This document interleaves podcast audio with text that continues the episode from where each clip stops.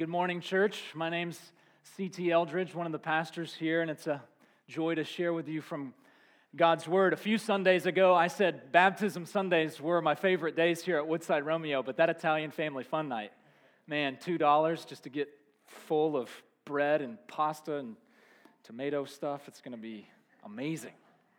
I am eating my full, my fill. Well, this morning we are continuing in our sermon series on the Gospel of Mark, chapters 8 through 10. We've called this series Into Focus.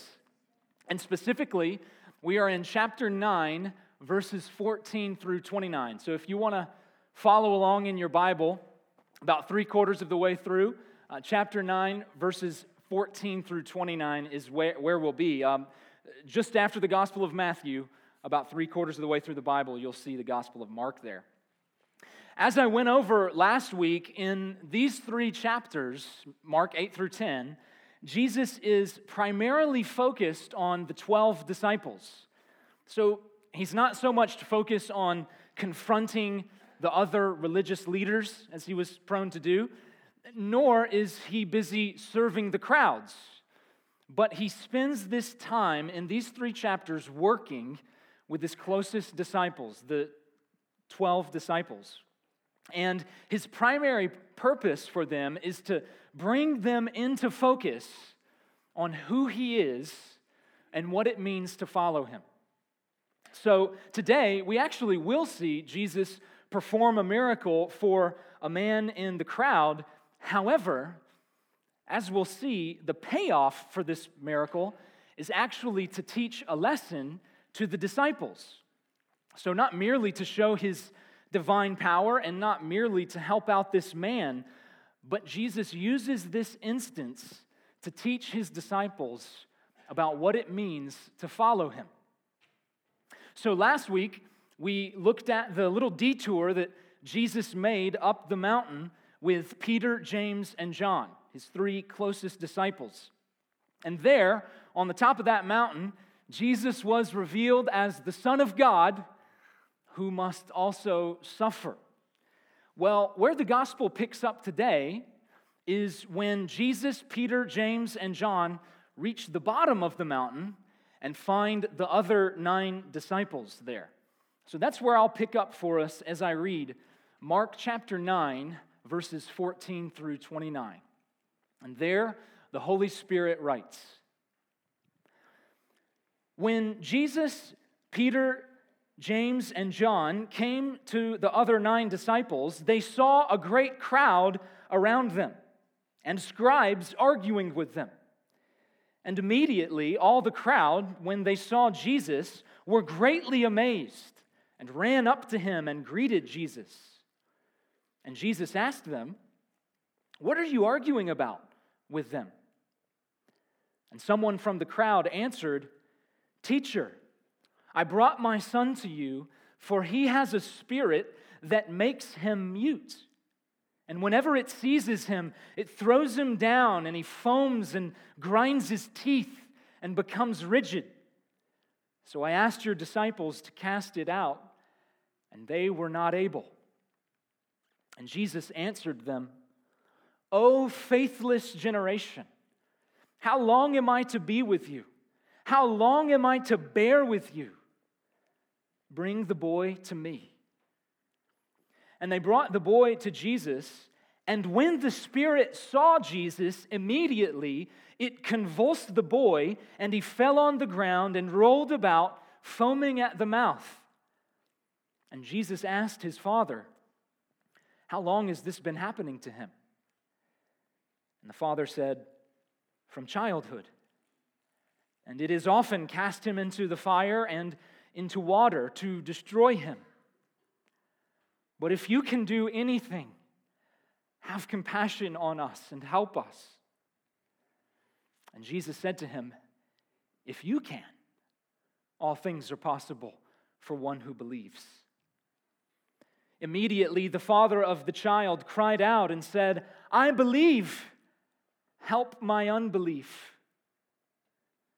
And when Jesus saw that a crowd came running together, he rebuked the unclean spirit, saying to it, You mute and deaf spirit, I command you come out of him and never enter him again.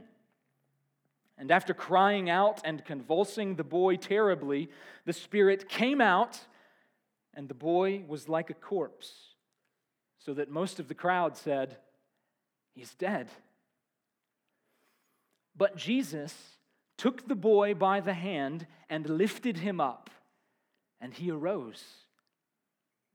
And when Jesus entered the house, his disciples asked him privately, Why could we not cast it out? And Jesus said to them, This kind cannot be driven out by anything but for prayer. This is the word of the Lord. Thanks be to God. Let's pray. Father, we pray that you would use this story, use this scene to help us know what it means to follow Jesus. And so come, Holy Spirit, speak to our minds, speak to our hearts by the power only you can give. In Jesus' name, amen. What are you up against in life? What are you or your loved ones up against in life? And I'm trying to think beyond things like getting your taxes done or making it through the winter or getting back into the gym, as relevant as those things may be. But what are you up against in life that has seemingly impossible odds? Even though you know in your head, with God, all things are possible. But still in your heart, this will never change. This relationship in my family will never be restored. These marital problems with my spouse will never go away. This sickness in her body will never be healed. This loved one's heart will never soften to the gospel. This fear and anxiety will never be relieved. This depression of my spirit will never be lifted. This child that I long for will never be conceived. This spouse that I'm looking for will never be found. With God, all things are possible. But I don't know. I don't know. What are you up against in life that seems impossible to overcome? Well, today we join the disciples as they face that kind of challenge. And Jesus uses this opportunity as an object lesson on life with God when facing the impossible. Life with God when facing the impossible.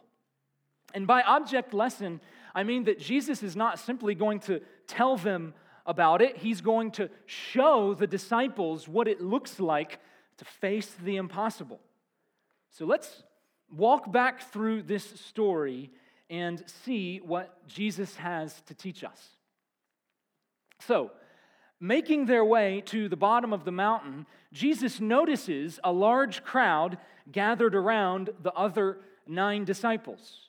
So you remember that Peter, James, and John had, had gone up the mountain with Jesus, and the other nine of the 12 disciples were left at the bottom.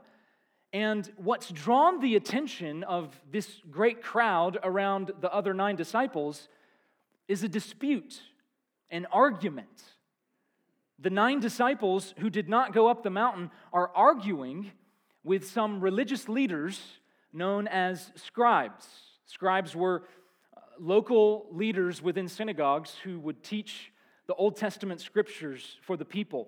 Well, there's some sort of debate, there's some sort of controversy. It's erupted into an argument, and as controversies do, it draws a crowd around them. And as Jesus approaches, realizing what's going on, the crowds also realize that Jesus is approaching. So in verse 15, they rush up to him greeting him, Mark says, with great amazement. So it's almost like Jesus' presence preceded him. By this time, Jesus had accrued much fame and notoriety as a teacher and a healer. So as soon as someone realized, hey, Jesus is approaching, this surge of excitement hits the crowd and they rush to greet him.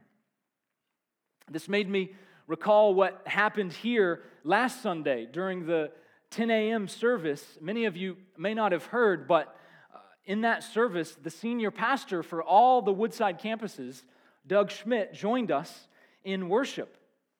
And for many of you, that may not be a big deal, but for the staff and for many of our other leaders, there was sort of this buzz in the air.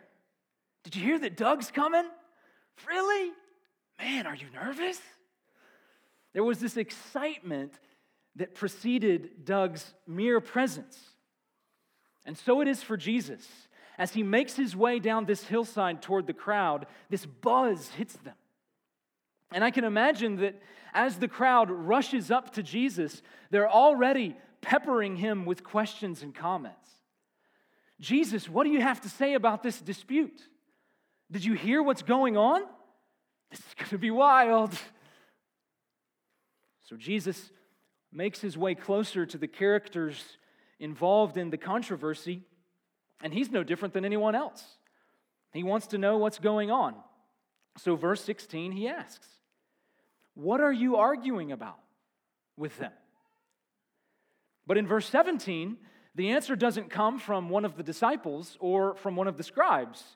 Instead, a man from the crowd speaks up Teacher, I brought my son to you, for he has a spirit that makes him mute. And whenever it seizes him, it throws him down, and he foams and grinds his teeth and becomes rigid. So I asked your disciples to cast it out, and they were not able. Ah, therein lies the point of controversy. You see, back in chapter 6, Jesus had given his disciples authority over demons to cast them out and to relieve people who are suffering as this child is. And the disciples then had some success in doing so. But with this case, they are up against an obstacle they cannot overcome. And so you can imagine the embarrassment and disappointment that the disciples feel. The scribes are telling them, You're doing it all wrong. And this man just had to call them out in front of everybody, in front of Jesus, for telling them that they'd failed. Golly. Jesus goes up a mountain for a short trip, and before he comes back, we've already blown it. Ah. And then, upon hearing of the disciples' failure, Jesus laments. He moans. Verse 19 O faithless generation, how long am I to be with you? How long am I to bear with you? And it's hard to know who this complaint is precisely aimed at. On the one hand, certainly the disciples are included. After all, Jesus had just heard about their failure to relieve the boy. But also, Jesus addresses this lament to the faithless generation. So he seems to really broaden the scope to sort of everyone, everyone who's in this generation. And as we'll find out in a few verses, even the father of the boy had his own struggle with faithlessness. So Jesus just has this general burden for faithlessness in the world, and he sighs, How long am I to be with you?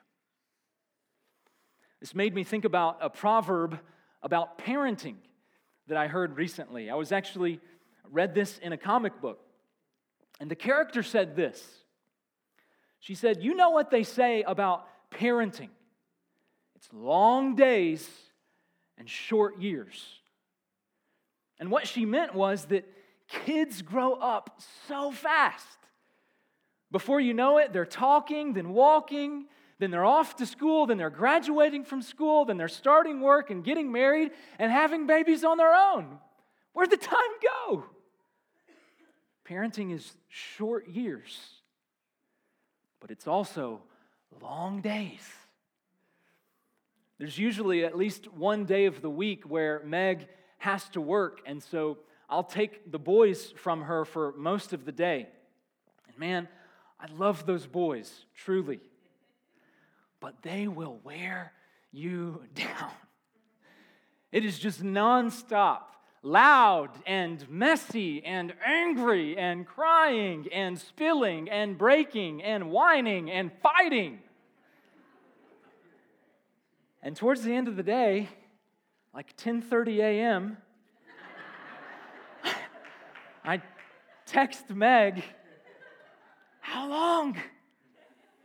How long till you come help me? So that's a, a trivial, amusing example of this, but that's where Jesus is. The faithlessness of his disciples and faithlessness in general is just grating on him.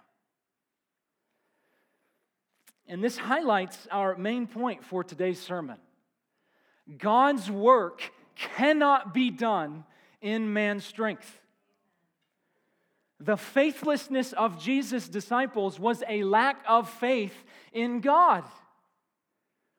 Instead of reliance and trust in God, the disciples apparently had slipped into self reliance. Maybe it's because they'd had some success casting out demons before, and so presumption sets in. You know how it is. You, you start out at doing something, you're new at it, so you're seeking God for help, you're humble in your approach, but then you start getting it down. And the attitude becomes, I don't need God anymore, I've got this. But God's work cannot be done in man's strength.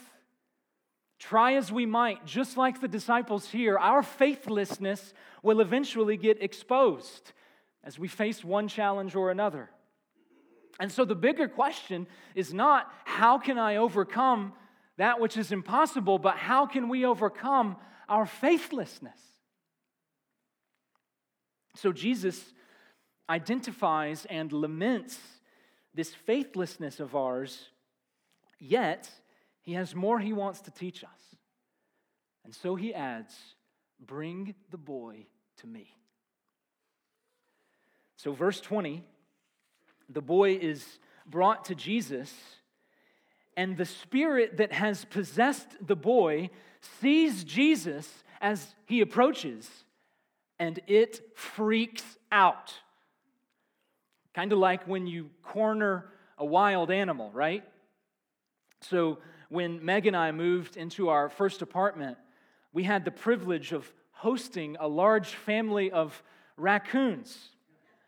They had taken up residence in our apartment uh, in between the space above our ceiling and below our roof. They were delightful company, as you can imagine. But eventually, we called pest control and set up a time for them to come over and I remember the pest control guy saying, I know they're driving you crazy, but don't go up there. Especially since it sounds like they have a nest up there, those mama raccoons will freak out on you if you get them cornered. Well, that's similar to what's happening here. This demon has set up residence in this boy, and he doesn't want to leave. But he sees this expert demon trapper coming, and he goes nuts.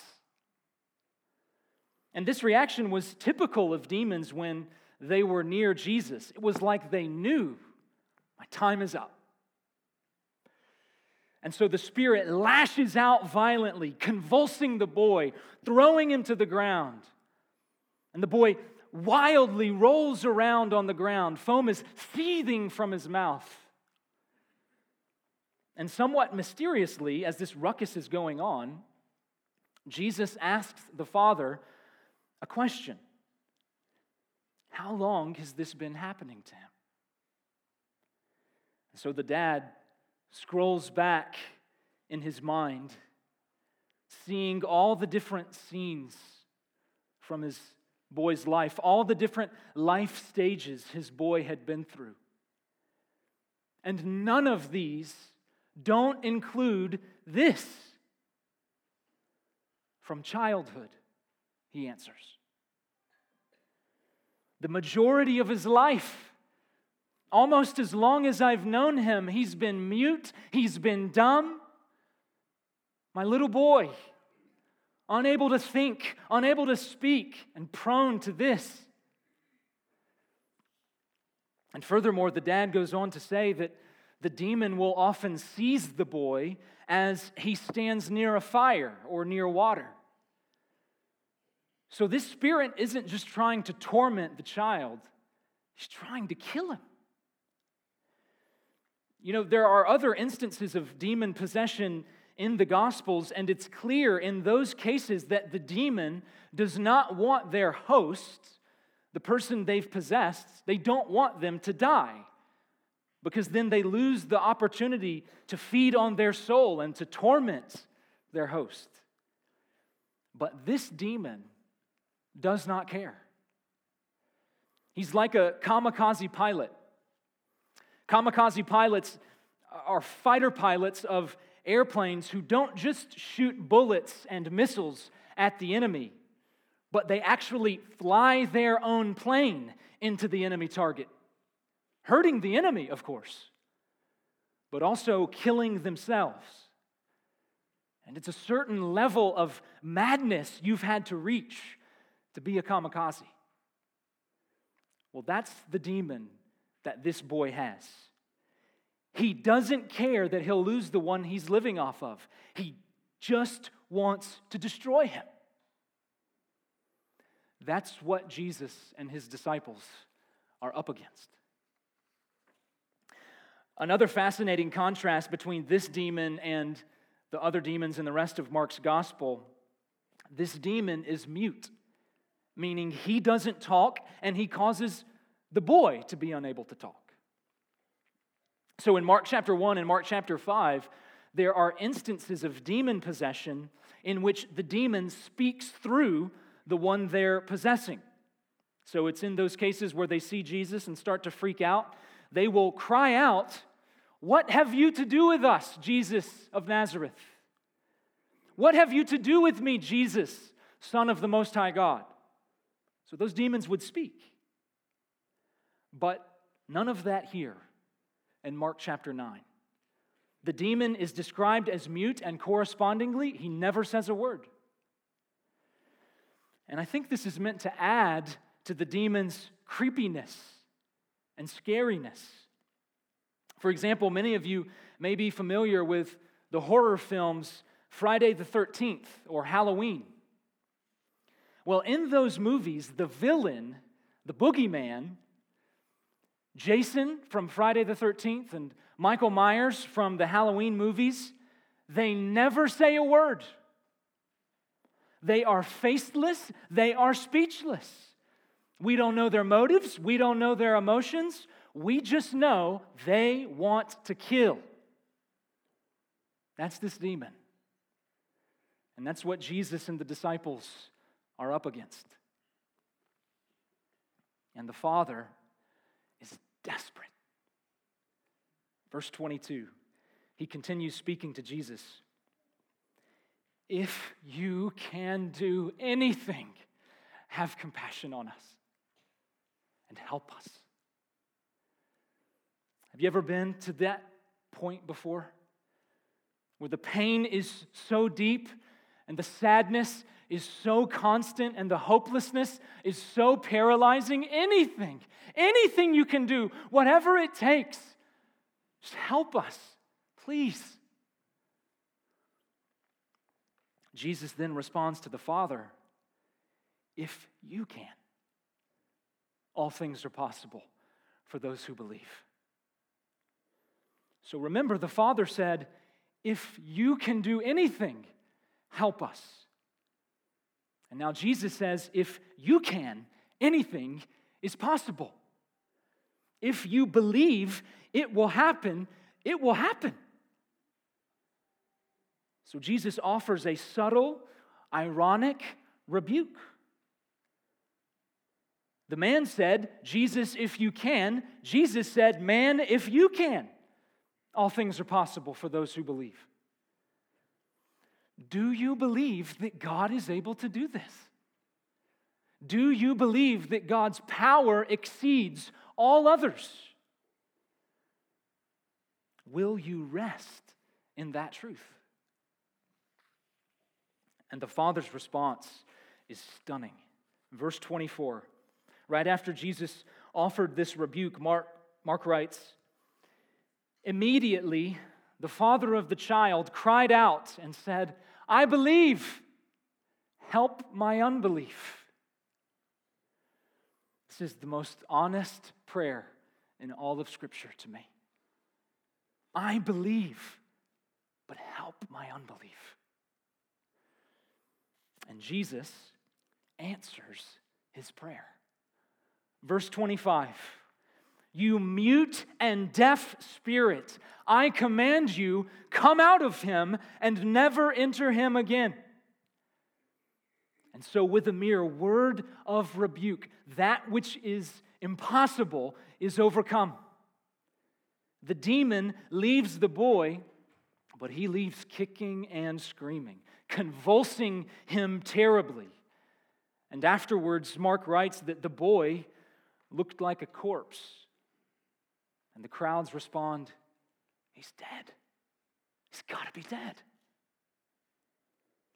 Jesus then takes the boy by the hand, lifts him up, and the dead one is raised.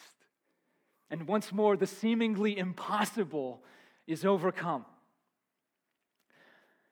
Right away, then, in verse 28, Mark takes us in to a home where Jesus is regrouping and reflecting with the 12 disciples. And the disciples ask Jesus, Why could we not cast it out? Why were we not able? Why did this obstacle remain impossible for us? Now, this is interesting. You'd think Jesus would say, Because you don't have faith. Remember, I lamented your faithlessness. Remember, I said all things are possible for those who believe, and you don't believe. But that's not what he says. Instead, he says, This kind cannot be driven out by anything, it's impossible, but for prayer. So, as followers of Jesus, that's the demand of this story on our lives. Pray to overcome the biggest challenges. As we're up against the impossible, believe through prayer. Trust in God's power by prayerfully relying on God's power. This is what it means to follow Jesus to live a life prayerfully trusting in God. Now, you may be thinking, man, prayer seems so trivial, so minor, so actionless. And I can see why you might be frustrated if someone is just like, eh, just pray about it. Just pray about it. It seems flippant and shallow. However, prayer is not contrary to taking action. But when we do take action, we do so having drawn close to God in prayer. We take action having humbly acknowledged to God and to ourselves our limitations as creatures. When we pray, we at least implicitly are communicating I am not God. I am not in control. I humbly bring to you the things I hope to see changed, the things I know you can change. But you are God, and you know best. And so we, th- we then can step into action having let go of control, trusting in God and seeking change. Praying like this demonstrates that God is at the center of all of our actions. Praying like this demonstrates reliance upon God to overcome our biggest challenges, while at the same time we work faithfully to overcome our biggest challenges. So, this may seem counterintuitive. This may seem like a waste of time, but such are the ways of heaven on earth. Such are the ways of the kingdom of God come. Pray to overcome our biggest challenges.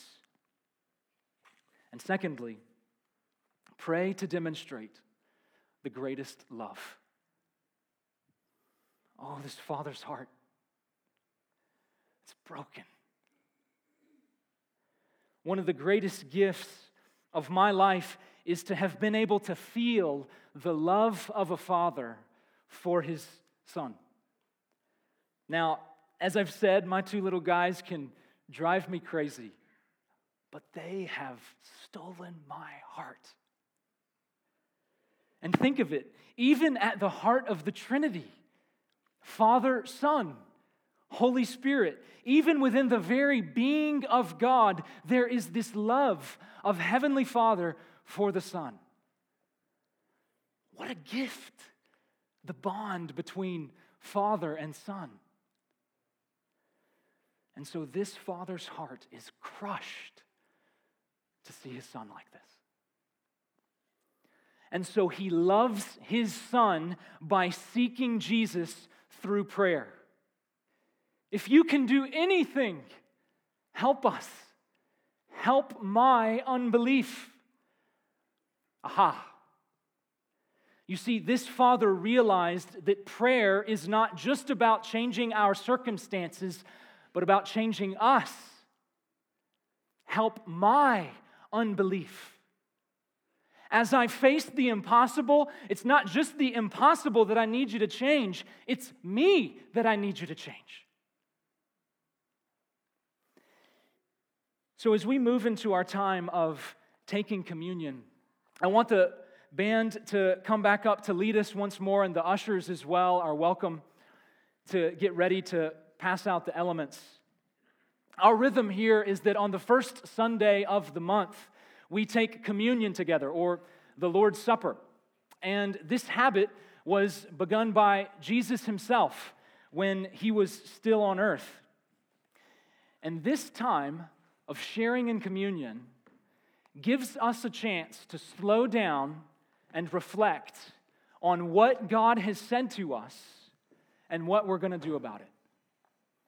This time gives us a chance to slow down and reflect on what God has said to us and what we're going to do about it. So, what are you up against in life? What are you up against in life that seems impossible to overcome? What are the circumstances of your trial? Who are the characters involved in your difficulty? Can you see them now and feel the desperation coming back? God's call on our lives as followers of Jesus is prayerful faith. Jesus urges his disciples toward trusting prayer. And friends, the circumstances in your life that you're going through may not change immediately. That's not the promise of this text. The circumstances in your life may not change immediately. But that's not what God is most concerned about anyway. What God is most concerned about is changing us. Help my unbelief, the Father prays. So, as you receive the bread and cup in a moment, hold on to these things and we'll all take them together at once. And use these moments to ponder in your hearts whatever it is that you're up against and plead for God to intervene. We can begin.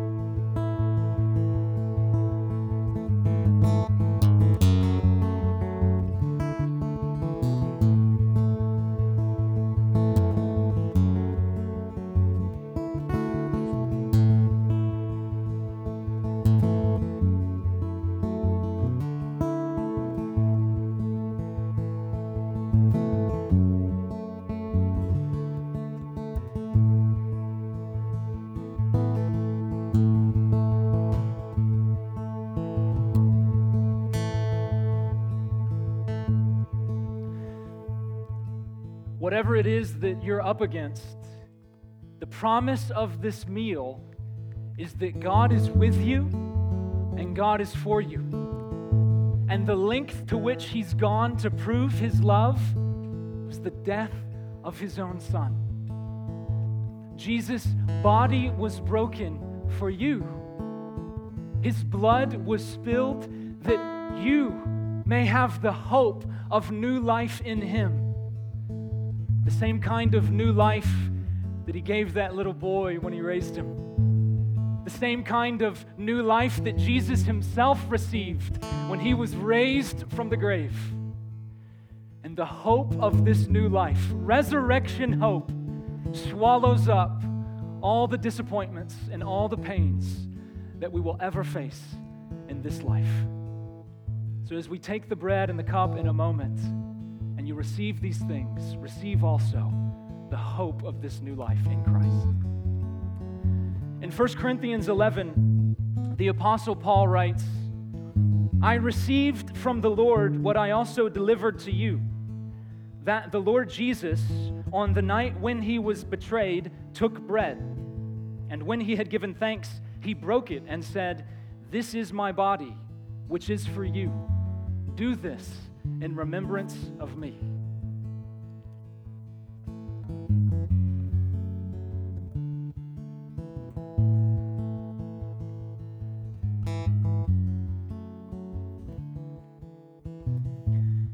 In the same way, also, Jesus took the cup after supper, saying, This cup is the new covenant in my blood.